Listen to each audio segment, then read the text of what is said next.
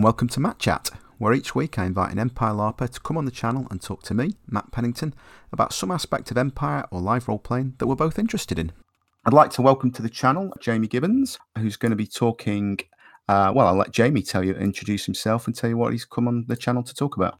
Hi, uh, I'm Jamie. I'm currently playing a character in Dawn, and I'm going to be talking about or, or discussing with Matt the the way that Empire's briefs end up being interpreted and played in the field. So the way they go from being written up on the wiki to how players actually implement them. Yeah, it's going to be a, a fascinating. Before we get into it, just out of interest, is Dawn the only nation you've played, or have you played in other nations? Uh, no, I started and have played for a year in Wintermark, and I'm now over in Dawn after a succession of unfortunate events. yeah, yes. I mean that's that's that's the only the only nations I've played. Although I've ended up spending far too much time from than is good for my health on on the wiki and and just reading stuff. And it's then been interesting when I've considered that to be my in character knowledge. I've gone in the field and then somebody's gone, we don't do things like that. Oh, that's that is interesting. Yeah, I'd really like to get into that. I was just keen to get a sense of, of what your experience is before we start. Give me an example then of where you've gone into the field and people said, no, we don't do that. I think most recently it occurred with a when I was having a discussion discussion with a freeborn friend of mine, and I randomly brought up something. I, I thought I was being terribly clever. My my new my new character having this uh, this slight knowledge of, of how freeborn contracts work. Want to kind of write everything down and make sure every particular is set up. And and the reply I got was, "Why on earth would I do that? why why would I write it all down? I just need to write down bits of it and then." kind of fill in the blanks later. The wiki is huge. I literally would have to now go and refresh my own knowledge of the, of the brief to think, well, what does the brief actually say in that area? What I guess you were expecting basically a very loyally approach with with kind of lengthy contracts and, and clauses and so forth. Is is that what you thought would happen?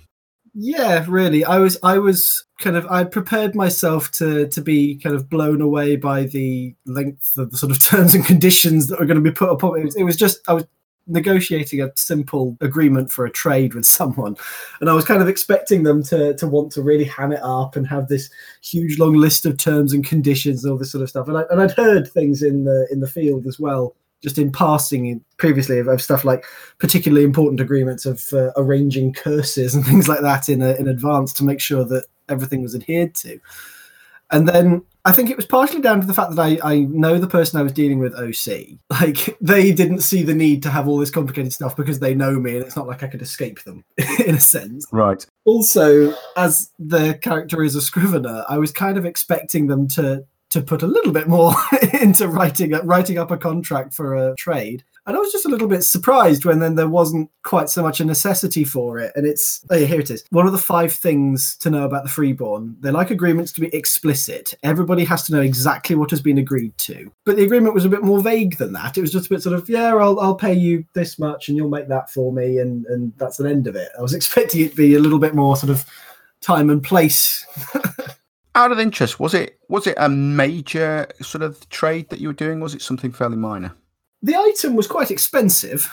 Right. So, so I suppose it's it's relative to it's relative to to what echelon of the game you're operating at. If, if yes. seven or eight throne trade is kind of pocket change for you, then it doesn't really matter. But for me, especially, that was quite that was one of the first big big trades I'd done. I kind of having newly picked up artisan, I was thinking, oh, I've got this this item, and they're paying me for the material, so it's going to be quite costly because it's something like a 40 material item. I mean, I think it's interesting. From my perspective, I think there are elements of the brief in every nation that are idealistic. They are goals to strive for. And there's a kind of implicit understanding that although it isn't made explicit on the wiki, and we, we tried over the years to be more explicit about it, that it's aspirational. So the classic example in the Brass Coast is honesty. It's actually really hard to be brazenly honest all the time about everything. And the, the iteration of the brief kind of presents it as an all or nothing. Either you're absolutely honest or you've just achieved nothing. But actually, we tried to go back later on and say, no, no, it's not really what we we wanted.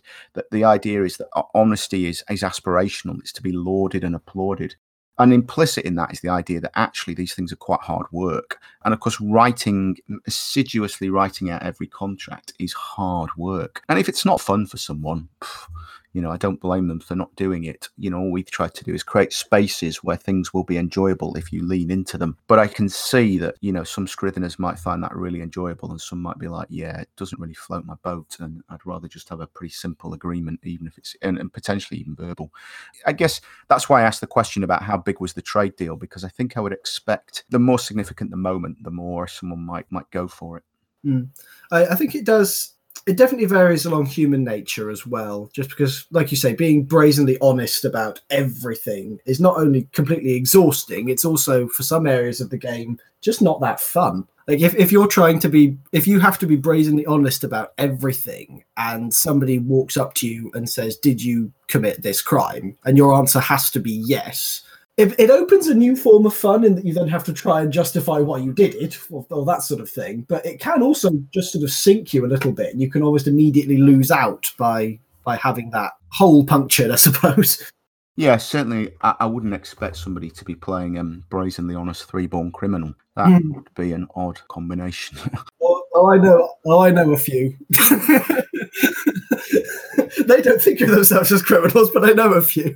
Uh, but yeah, it, it's um, I think that's idea that one of the running themes of Empire, isn't it? That especially with things like kit and stuff like that the idea that it's aspirational you should build up to what you're eventually going to have and you should always be striving to improve yeah. as as you can and i suppose it goes for rp as well because you might initially get somebody who's read a section of the brief and thought oh that seems really boring and then they've seen it in play and they've realized oh no there's a way i can make that fun or vice versa. There might be somebody who's read something on the wiki, thought, oh, that'd be fantastic fun to go and play. And then they discover in play it's not quite as well represented as it is in the wiki. Yeah, I mean, I wouldn't disagree with that. There's certainly an aspirational element to every part of the Empire. And I do think that goes for the role playing as well as the kit. There's always a kind of encouragement to everyone to strive for these things, but with an implicit understanding that we all hit different levels that are kind of right for us, really. I think an example of this I can think of, a thing I saw a lot in Wintermark. Obviously, a very extensive section on the on the wiki and a very extensive part of, of Wintermark's culture is the idea of people becoming frayed if they don't keep to their skein. The, the idea that if you don't if you don't stay true to the path that you're destined for, and if you constantly question your actions and that sort of thing, you can eventually become frayed. You can lose your way. Now, a number of people that I interacted with in the field, and a couple of people that I know as friends outside the game, decided that they wanted to play frayed characters. And they come into the field, they're planning to play these characters who are for all intents and purposes, the way the wiki frames it, they're supposed to be pariahs. Yep. It's supposed to be winterfolk at the minor end, just leave them be. At the more extreme end, will outright forbid them from coming anywhere near them for, for fear that their kind of actions will stain everybody else around them but you end up with that being very varied in the field because a lot of the time people don't really want to be that nasty to random strangers. So you, you end up with somebody walking up and going, "Oh yeah, I'm I'm I'm afraid and I'm working hard to repair my skein," and, and you get people going, "Oh right, okay," rather than "Get the hell away from me." Yeah, it's a real challenge, I think, when you create any brief, a live role playing game, that you ask people to buy into inequitable relationships between characters prejudice, discrimination, class relationships, and so forth.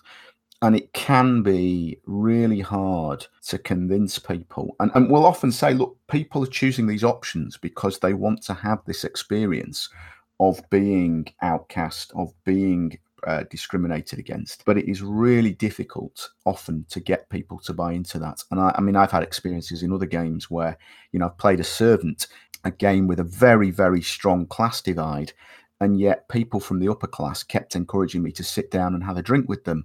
And i kept having to say i, I don't think that's very appropriate sir. You know it was like uh, how am i supposed to keep my character in a, a, setting where you're treating me like a friend? It's like when i'm your servant. Mm. and and it is a challenge. I think it's a you know it's not just a challenge in empire it's a challenge in every larp in my experience. It's definitely something you come across with a lot of aspects of, of Empire where divides or where I suppose antagonisms almost have been built into the game. So should, the one that I think comes up all the time is the difference between how Briar are written on the wiki and how they get treated in play. And it always seems to be this. It, I, I, see it all the time. These sort of great long threads that appear of, of people going, "So how much kind of Briar racism actually is there in Empire?" And you get some people going, "Oh, I never see. You know, nobody ever treats me badly when I'm when I'm a character, even though I'm quite obviously a Briar." And then somebody else popping up going, I haven't had a civil conversation with anybody at Empire in five events because nobody wants to talk to me because I'm a Briar. It seems to vary so much it's not necessarily even held up across the national divides. The kind of obvious one, I suppose, would be that any, anybody who reads through the wiki would think, oh, well, if you go and talk to a highborn as a briar, they're going to tell you to go away. They're going to have a go at you. But then because there are some people who are either playing it to different degrees or perhaps sometimes don't realize what you're phys repping or what you're playing, you end up with this variety of of reactions. And you also get because Empire is a well, how's it? It's it's PvP politics, yes. isn't it? It's um, a, a game about trying to get one over on your rivals, but without using a blade you end up with people who desperately need to get in with someone who, you know, if they were if if they were kind of following the letter of the brief, they would not be able to do because they should despise that person. Like I think you see that a lot with politics, with Briars, with the Imperial Orcs, a couple of the other lineages as well, I suppose, depending on a person's national biases you end up with people who should by rights want nothing to do with a person, but because they hold a, a, high imperial title or simply because they could be useful to that other person, they kind of drop all of the antagonism and are, and are um, being nice with them. Yeah, fair weather racists. They're mm, a curse yeah. on our hobby of the fair weather racists. Um, it's a funny concept, really, isn't it's it? It's a very perverse concept. But uh, yeah, I don't disagree with you at all. And it comes back to the fact that not everyone not everyone's really bought into wanting to play those kind of characters who are doing the discriminating. And so when when they're put in a situation where their character's personal uh, advancement is on the line, then they will often compromise on that element, even if they intended to play it. it. You know, it's more fun for them to advance their character's goals and have an interaction than it is for them to throw the briar out of the tent, insist they'll have nothing to do with them. But I, on the other hand, I think it's in the brief so that people like me who would absolutely play a full on racist without batting an eyelid can lean into that and nobody questions it. Nobody's like, what, what the hell's wrong with you? Everybody understands why you're anti orc or anti lineaged or anti briar or any of these things. What we try and do, I think, I think the brief is really trying to do is preserve a space for the people who want to play that to do that, it has to try and suggest that everybody is, and, and I think that's perhaps a mistake. Maybe we could have handled that better in the brief. I don't know. I think another thing that I saw being discussed recently was with regard to the kind of orc racism in Empire, because this is a, a constant, I think, a constant topic that comes up is how how far do people play it? And you get a lot of people now it's it's it's horribly complicated by the fact that most of the imperial orcs i've ever acted with in the field are absolutely lovely people. And it makes and it makes trying to play your disdain for this person before you quite difficult when you're being kind of treated so nicely. And, and in my case at the time i was having a, a fairly serious wound stitched shut. And i'm thinking i probably shouldn't be having a go at this person at this moment in time. It's probably not the best idea but you then get some of the Imperial Orc players I've met who I've chatted to out of character have been saying, no, no, no, I wish more people would be mean to me because it gives me more RP. It kind of creates this dilemma, really, that on the one hand, it would be really, really cool to play a character who went all out complete hatred of, uh, of orcs or of a certain lineage, refuses to touch them, refuses to talk to them. And I've seen people play it really uh, really, really well. As someone I know who plays his kind of hatred of briars and spring magic to the extent that he will refuse to be magically healed by anything to do with spring. And I think it's a really, really cool trait to RP. But it is to his detriment. It does mean that one of these days, the only healing nearby is going to be spring magic, and he either has to compromise his principles or his character will die. I suspect, and that's perhaps a weakness of Empire and, and, something we should have spotted in hindsight, and we're normally quite good at. Most inequitable relationships in the real world are predicated on some form of advancement. You are generally getting an advantage by discriminating, and, and there's not ubiquitous, but you can look at a lot of conflicts and you can see how one side, the dominant side or, or the, the, the, social group with the upper hand, is essentially preserving their status by discriminating against other people. And I don't think Empire models that at all well. I think in Empire, generally, anytime you're discriminating, it's probably to your detriment. So it is a hard sell. It, you know, we're not incentivizing people as I don't know how we could, but different games it can be done. I mean, you just have to think really carefully about the game design to try if that's what you want to produce. But without that incentive, without that benefit, then people fall back, I think, on. We often talk about 21st century values, 21st century morals, and I just think that's such a misnomer. People wanting to look out for the best for themselves has been a value of humanity since long before history began. And in situations where discriminating and being prejudiced is to your advantage, then some people will do that. But then flip the situation where prejudice and discrimination is to your detriment, and then those people will abandon it. You're not the Ku Klux Klan types, you know, some people. And so, I, I, yeah, that makes it harder. It's harder to play a racist in Empire than, it, than perhaps it ought to be. Yeah, it's it's definitely a, a tricky one, it's, it's especially with when you get something presented on in the brief where it's saying, you know, oh, your your nation should have this negative attitude to this lineage or this particular species or what have you. Another one I can think of is the freeborn attitude to Merrow. Yep. And the idea that a lot of Merrow children are kind of quietly sent to live in Urizen because they would be happier there than they would be in the coast. Very recently, another friend of mine started playing a Merrow in the Brass Coast with the intention of basically trying to direct some some negative or some some more I don't know more discriminatory role play towards Yep. herself because previously she's played more kind of characters that fit a little bit more with the freeborn ethos and the freeborn view of life. Now she wanted to play a character that would be completely at odds with it. But because she's a well known, her, her face is now quite well known, she's been playing a freeborn for a number of years under different characters.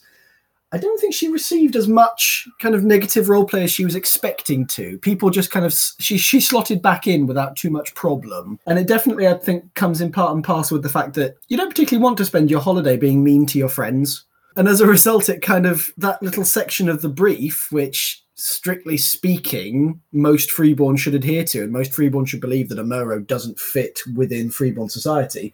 It just kind of got left to enable her to continue playing, I suppose. Yeah, I mean, I think if you look at the brief, what it actually says is not that the freeborn are uh, prejudiced against Merrow, but it's simply that many Merrow just don't find freeborn society comfortable. And yes, they will. Freeborn parents will take their children to Urizen and sort of hand them off. But it's easy to simplify that down. It's easy to assume that that means that people will will sort of buy into a discriminatory attitude. You know, the assumption is when you read the Merrow brief, the freeborn brief it's just describing a situation where they are suffer discrimination in the Brass Coast, but actually that's not quite what the brief says. It's more subtle than that.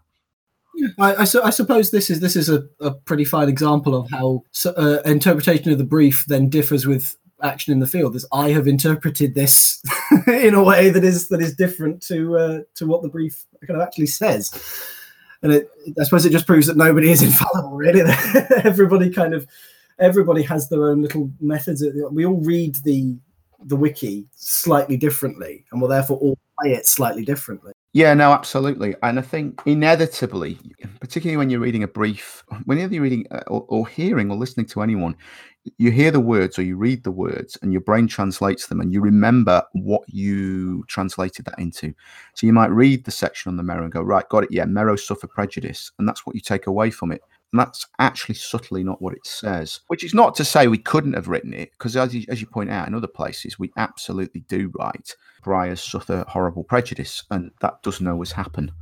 My first character at Empire, I threw myself in at the deep end, decided to play a Briar on the basis that it would give me some fun confrontational role play. Unfortunately, I decided to play a Briar in Wintermark, which perhaps was not the smartest decision I've made because it just meant that nobody really cared. People would look at me and they'd they'd understand if I was acting a bit impatient or if I was if my opinion flipped quite quickly. They'd look at me and go, "Oh, Briar," and then nobody else would say anything. Yep. The only place I actually got any kind of confrontation at all was when I was sat in a bar in the league and somebody decided to make some very witty comments on my character because he was a Wintermark Briar. Just responded by going. It's cool to hear you describe kind of leaning into it. One of the things I think when you look at the Imperial Orcs, I think they've done a remarkable job of building a very insular camp, of making it clear that humans aren't particularly welcome in there. They haven't, I think, had um, a lot of people giving them a lot of prejudice out in the Empire field, but they've managed to build that in a way that lets them effectively reverse the prejudice and embrace it and kind of create this orc camp for orcs, which I think is really clever and is a really uh, effective way to build on the brief and, and to give them an insularity. It is a very interesting setup they've got going, and it's also, I think, it's it's also a testament to some parts of the brief. For example, the focus with the Imperial Orcs on on loyalty to other orcs and the need to be around other orcs. Yep. You've ended up with a system almost where when an Imperial Orc wants something, you don't get, say, one Imperial Orc going and asking a person for something. You get eight of them all showing up, so one of them can ask a question and it does have a fairly big i think both in character and sometimes out of character intimidation fact Yep. you don't get you don't get like you would have with two human characters who are talking. It's not like a, a conversation between two people who will then barter or argue or something. It is almost this this mob which has shown up to demand something of an individual. And it, it makes it the dynamic very interesting i think that you end up with some people who perhaps give more away than they intend, or sort of give more support than they might otherwise have done because of that slight intimidation factor stemming from the brief. Yep. And you also then get the complete flip side of it, which is when you get individual orcs or orcs who decide to want, or uh, either decide to, or because they don't really have a choice at the time, will end up wandering alone. And it does very much change the dynamic because an orc will still an orc will still be acting the same, but it's kind of without that that brief backup. You don't tend to get, in my experience, very many solo orcs who are acting kind of paranoid and a bit nervous because they're without other orcs around them. Possibly just because that would be completely exhausting to have to play for more than about 10 minutes.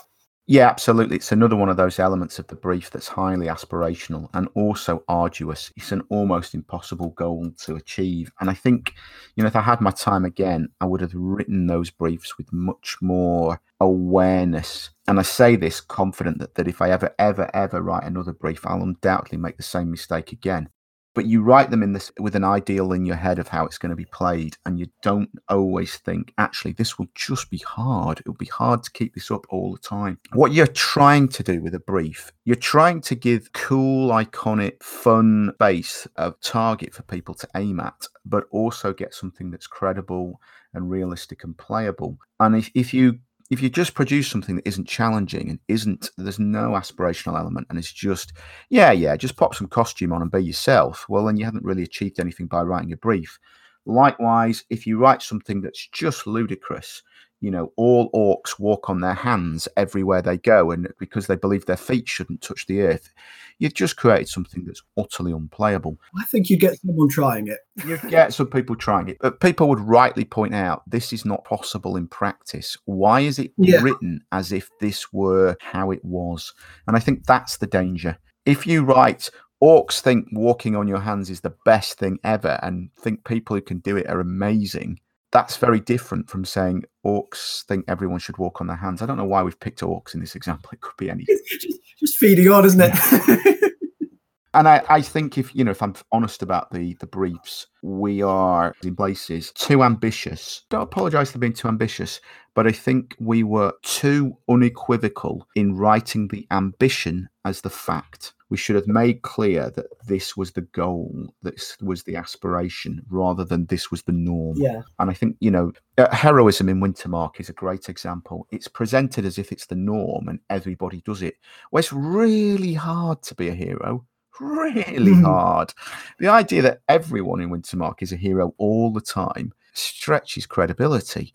And, and I think if we'd been clearer about saying this is the kind of the heroic ideal. This is the the aspiration for them as a people. And that's what people strive to, and that's what they laud, and that's what they applaud. Then that, that would have been better than suggesting, yeah, yeah, this is roughly what everyone achieves.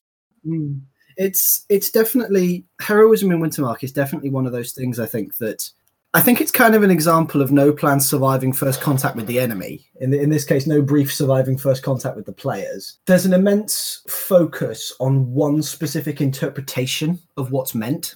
In this case, with Wintermark, that very specific interpretation is a lot of people believe heroism is synonymous with combat. Yep which causes a number of people that I know a great deal of, of, of, mild distress because they don't play combat characters. Yep. But then they are saddened with this constant feeling that they are surrounded by people who will only laud achievement if it comes from the battlefield. Yeah. But they don't take the battlefield. Yep. Or they do take the battlefield, but they're not at the front waving a shield and shouting. They are at the back saving everybody's lives. Yes, the heroic senator or the heroic mediator or the heroic scop, it's really difficult. You say no brief survives contact. To me, I think that's just an illustration of where we as writers didn't get our job right. It should have been obvious in hindsight that people would overly focus on that. I'm not sat here going, oh, I'm astonished to hear that's happened. It's just obvious in hindsight that that would happen. Mm. And we should have taken more effort. We could have written up some stories, could have just done some cool, iconic stories of people being heroic, uh, Suaq hunters tricking trolls in some heroic and cool way. Mm. Kallavesi mystics going on some spirit quest and providing some great insight. And I think if we'd made more of an effort on that, had more forethought, uh, I, I, guess my argument is the parts of the brief that don't survive contact with the with the players are the ones that are not as well written as they should be. Mm. That's you know I don't think it's a, a, weakness in the approach. I think it's a weakness in in the in the material. Mm. I think you are right, and there's also definitely obviously hindsight is twenty twenty, and it's very yeah it's very easy to I suppose overstate the severity of a flaw but you do get i think there's at least some part in every single brief which has either been universally misinterpreted or is perhaps just not as strongly conveyed as it could be. I feel like the parts of that that are most prevalent is probably there's heroism in wintermark to an extent i feel the class divide in dawn. There's a certain degree I found of I've been trying to play a relatively stolid and loyal yeofolk who is just happy being a yeofolk but I keep being constantly asked, "Oh, when when are you going to complete your test? When are you going to become noble?" And I feel like it's because people have read that section of the wiki where it says all yeofolk who attend Anvil should aspire to nobility or should be aspiring to earn a test. They kind of read that and go, "Oh, well, that means everybody should be just using yeofolk as a sort of stop off point. You should be aiming for nobility." It discounts the idea that somebody like the character I'm playing just kind of enjoys his rather simple life and doesn't really feel the need to give up the things he does for the sake of nobility. Yeah, I, I, I mean, in fairness to them, they're role playing into the brief at that point, aren't they? The brief says everyone who mm. comes to Anvil is, is coming to Anvil because they're seeking glory. Yeah. If a character's just happy with their simple life, why have they left home and come to Anvil? I don't think it's outrageous to play a character like that, but I, I, think it's a pretty fair interpretation of the brief that everybody you meet kind of expects you to be striving for glory. Mm. It's also fairly complimentary. They clearly think you've got what it takes. Yeah, I suppose, I suppose so. I think my, my thought with it, possibly this is possibly again down to my interpretation of the brief rather than how it hits play. But I was anticipating to play a character that was a little bit more servile in the sense that the reason he's coming to Anvil is because his enchanter is going to Anvil yep. and he has to go and serve him. I then kind of hit the fact that in play, everybody's sort of asking me, Oh, when are you going to be taking your test? When when are you going to become yeah. a, a noble? And I was thinking, I don't want to be a noble. I'm just here because I'm serving my lord. I'm not. I'm not here to kind of to aspire too high. I'm here to to do my job. And I, I suppose it is kind of. I've met people who think the same as me, and I've had some wonderful in character conversations with other yeofolk grumbling about nobles. but I've also then met some people who've gone out of character. Have said to me, well, "Why? Why are you doing that? Why? Why would you stay as a yeofolk? Why wouldn't you be aspiring to nobility?" And my only answer is because it's how I want to play again, it went back to the challenges of making a class divide work. One of the problems in Dawn is obviously there is a route out of the lower class status, and inevitably, lots of players assume everyone is pursuing that path because it seems mm. like it would be obvious. But we wrote years ago, years and years ago, we thought when Empire was being created, I, I wrote an article which wasn't well understood actually about playing the servant in a LARP game and how much fun it can be to play that sidekick role, Robin to, to Batman, the Jeeves and Wooster. I can't. I have no idea which one of those is is the servants and not my ball, but I think Jeeves servant. I think you're right. Jeeves it, Jeeves certainly sounds like the servant. Yeah actually, in the right circumstances, playing the patient servant can be enormous fun, just enormous fun. You know, I have some of my fondest moments are of playing a servant. Again, back to that experience when when I played in a, a game with a big class and divide, and I was playing a servant and just the fun of following my noble person around and trying to anticipate everything they wanted And at one point, they, they sat down for a meeting with another noble person. So I, I scuttled out with a table and then came out with drinks and napkins and everything. It was the longer they sat there, the more things accumulated on this table. It was just ludicrous and a lot of fun. And, and even if all that role playing is just going on in your head, but you do need people to buy into that and you need that kind of that understanding that that game can be a lot of fun and if people aren't playing that game and they're not aware of it, then they, they can often be blind to that and, and fail to Mm. Realize that being the sidekick, the bodyguard, the butler, the, the support act can be enormous fun in live role playing. definitely so and i've i've enjoyed it immensely through through through out of character being told i'm not playing properly i've i've enjoyed i've enjoyed immensely the the kind of little niche i've ended up carving while playing it because it does lead me to some in character conflict i've had nobles from other houses remonstrating my character for not being ambitious enough off the back of them watching me go scurrying off to go and fetch something for a noble it is an interesting kind of game to play. It's an interesting, I suppose, different way of reading the brief that's accidentally dropped me into a, a very interesting niche Yeah. in, in terms of play. I think one of the challenges with a brief, particularly in it, once you get out of a 30 person, 40 person LARP, you're into a system where uh, not everyone is going to agree on what the brief is and what the brief says and how the brief should be played. Definitely. Although, actually, you know, that can happen in a 30 and 40 person LARP as well. But it is easier to it is easier to group people up at that point and say, okay, can we all agree on something rather than Yeah, 2000 but only I think that's only true if you realise what it is you're going to need to agree on. I went to a Hmm. fantastic game. I had amazing fun uh, playing a, a historical character, not a historical character, playing in a very historical LARP.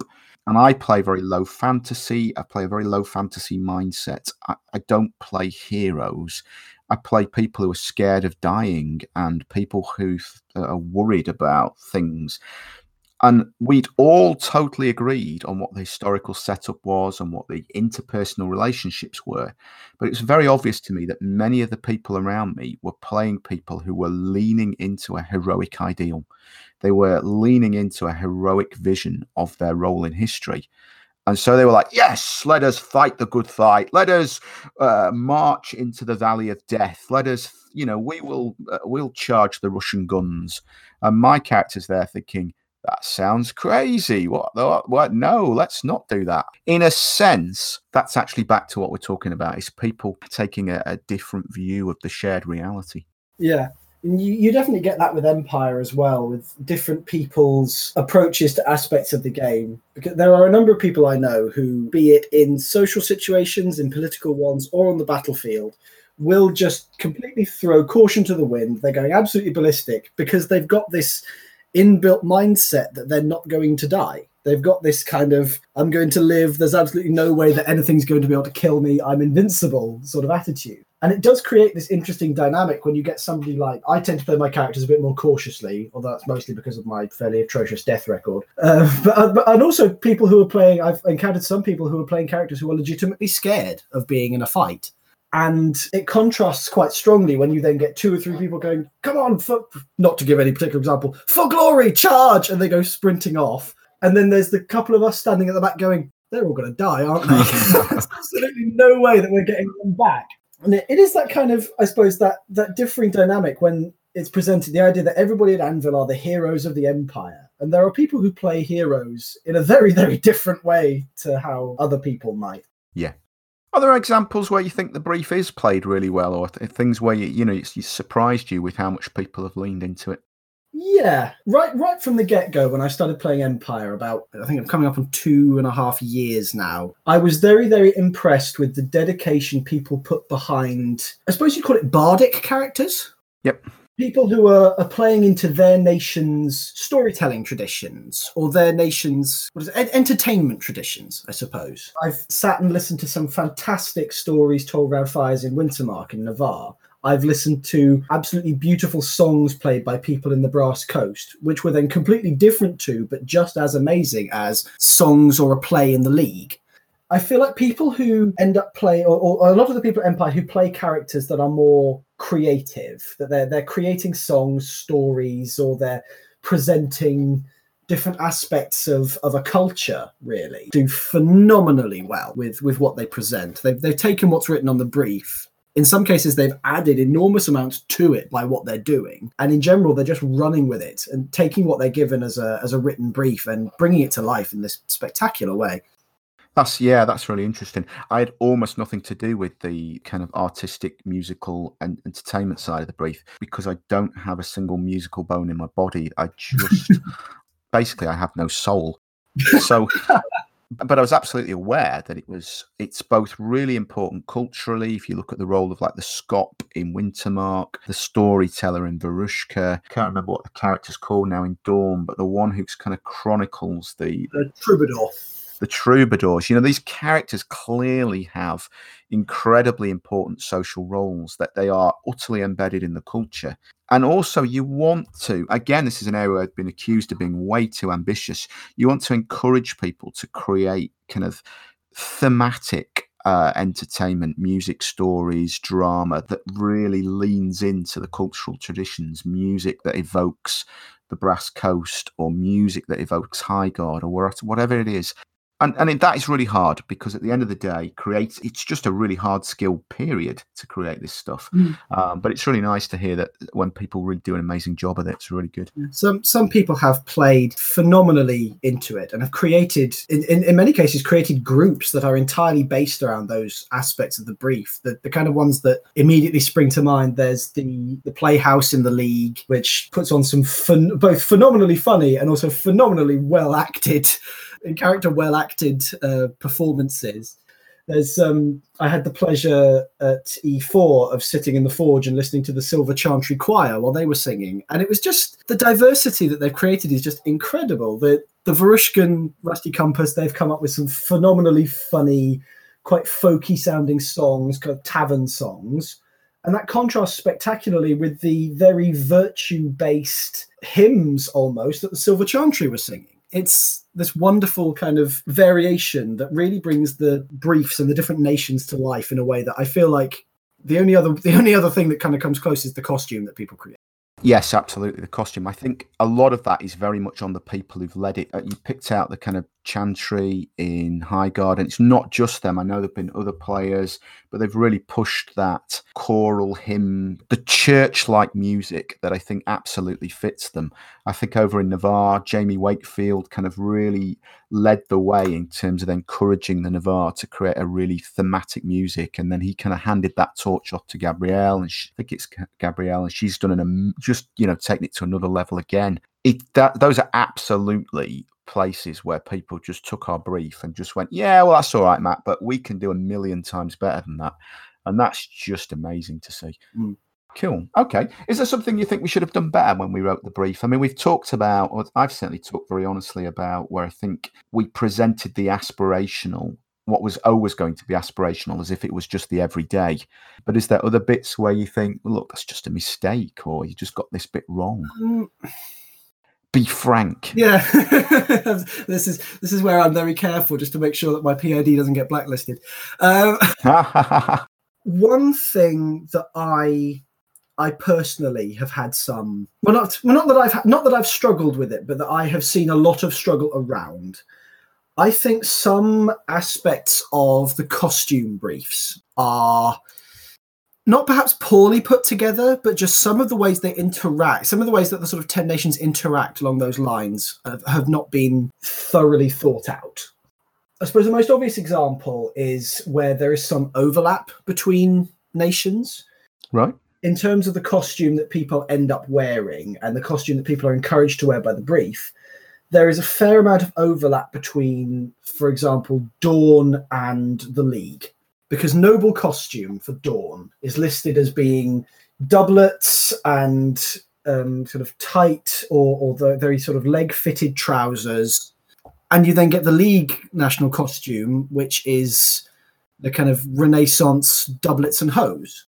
And I think I recall reading that the difference is supposed to be that a league doublet needs to have separate sleeves, which are then sewn or tied on, while a Dawnish doublet can have complete sleeves that is an absolute nightmare for people to organize in terms of costume. And you therefore end up with a lot of people who, at first glance, you kind of think, ah, oh, they are either League or Dawn. Or you might look at somebody from I think Navarre and Wintermark, you can you can look at somebody from one of those two nations and you kind of have to think hard a lot of the time about which nation they are because both nations are wearing darker tunics and trousers, lots of leather, fur. It becomes quite it can become quite There's an overlap. distinguished because there is just this sort of people will pick up a costume item that the brief says is absolutely okay, but it's also exactly the same thing that is on another nation's costume brief. Yeah. That's interesting. I mean, I've just done a quick search and doublet is not mentioned on the Dawnish look and feel, which is interesting. I think a part of this, I think, is that the costume guide was put together by people who understand costume perhaps better than the average LARPer. And that's not to critique the average LARPer. And by the way, I am a below average LARPer in this respect. My knowledge of costume is virtually non existent. I don't know what the difference between a houppelande and a doublet is, but I suspect if you're very into your medieval costume, you're probably laughing at the idea that a houppelande and a doublet are even remotely similar hmm. You know, it goes back to people sort of reading it, looking at the pictures and thinking, well, this looks kind of similar to that.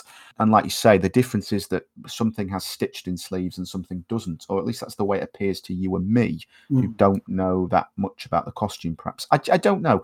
But I, I think we should be clear that some degree of overlap is always going to happen. You know, Varushkans are a bit like Wintermarkers, a Steinr, Kallavesi and the Suaq are a bit like the Navarre. There's always going to be some potential for overlap. I think we can sweat these things too much. It would be incredibly hard to make 10 completely unique c- cultural groups, I suppose, in terms of costume. It would be incredibly, incredibly difficult. And as I, as I think has become the case, the differences are rather subtle. Yeah, like you say, it's, I think it does stem from the fact that just looking at that, the sort of, the, the, the I think it's the second image that shows up on the Dawn look and feel page. Yep. It's described when I mouse over the picture as a coat with elbow length sleeves. See, I would have looked at it and gone, oh, it's a short sleeve doublet. Right. But that's because I don't know.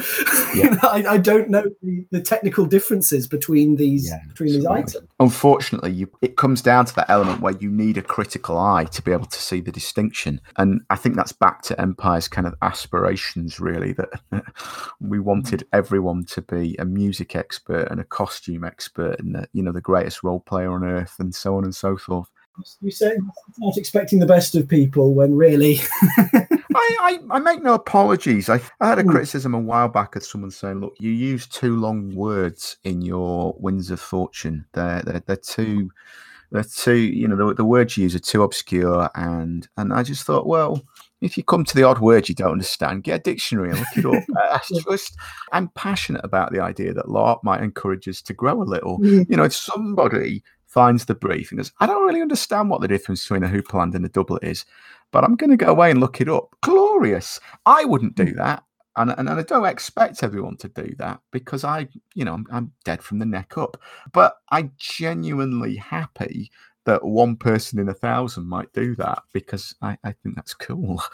it definitely encourages if you want to get really into it and you want to start creating I, I suppose it's kind of the, the fires of creativity that you're lighting really because it starts people being really enthusiastic about creating something and i suppose it is this sort of yeah, it is. It is a. It's a minor gripe, I suppose. Really, in the same way that I could look at somebody else's costume kit and go, "Oh well, I don't think that's particularly fitting to the to, the to the brief." And at that point, you are just kind of splitting hairs it's one of those things where like i viewed it as uh, and kind of view it as a, a thing that might have been better implemented Sure. But it is one of those things where you then say to somebody right well how would you implement it then? And they go uh kind of you know i can i can preach for all the world about wishing that it was better made but could i make it better myself? Could i? No absolutely not. We should never let the fact that we can't do better ourselves hold us back from critiquing something. You know, when football fans watch a, football match and their favourite striker fails to put the ball in the, the net, they don't go, Well, I would have missed that shot too. They are all outraged that the shot misses. We achieve our best when we're critical of, of what we've done, not when we sit there and go, Well, I'm not sure I could have done better myself, so I just keep my mouth shut. Mm. But there's an assumption that a criticism isn't legitimate unless you can do better yourself. The tone of that criticism needs to be right. Um, you know, let's not just pick faults for the sake of it. But I, I think it's useful. I'm very keen. I think the look and feel page is uh, an area I'm- I think we could definitely do better. There are there are some inconsistency across the look and feel pages in terms of the amount of guidance given for individual um Yep. individual nations. There's a couple of nations I know that at least one nation I know of that, they grumble a lot about about the quality of their of their look and feel page and the fact that in the, in the words of somebody that I that I was speaking to about this one, oh well we basically had to create the brief ourselves. I thought hmm, I can see the page is a bit sparse, but I think that might be a bit far. Yes, the writing on Empire, with a few notable exceptions, we had a whole team of writers, and they would create the content, and then myself and Andy Raff, primarily Andy, but myself and Andy would curate and edit it all, and get it all into a uniform voice, and get it all to a uniform standard, and get it all to a kind of coherent length and a coherent level of detail. And we didn't manage this perfectly, I, I, I hasten to add. And the goal was that it would come across as a, an even document that tried to cover everything evenly. And we couldn't do that with the costume because because it's just too technical. It's just too mm. technical.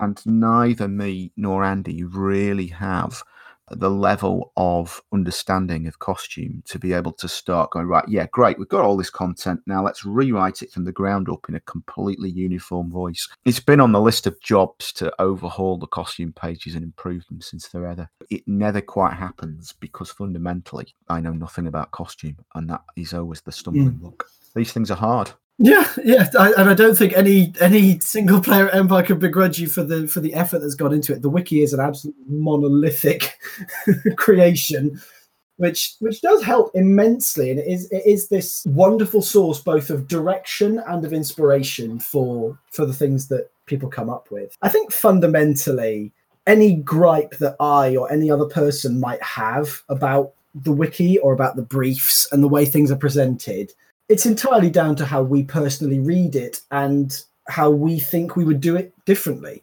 I, I may not be able to piece together a, a decent, or what I would think of as a decent costume from the league look and feel page, but then there's an entire nation who've proved that you can piece together a, a wonderful looking, coherent nation from what's given. Cool. Okay. Well, I think that's probably a, a good place to s- bring this to a halt. Thanks for coming on the podcast and chatting. Having me. Yeah, great. Thank you very much. Thanks to my guest, Jamie Gibbons, and thanks to you for listening. I hope you enjoyed the discussion. We'll try and get another podcast up soon. As ever, if you've got any thoughts or comments you'd like to make, you're welcome to post on our Facebook groups or forums, or just email me at mattprofounddecisions.co.uk.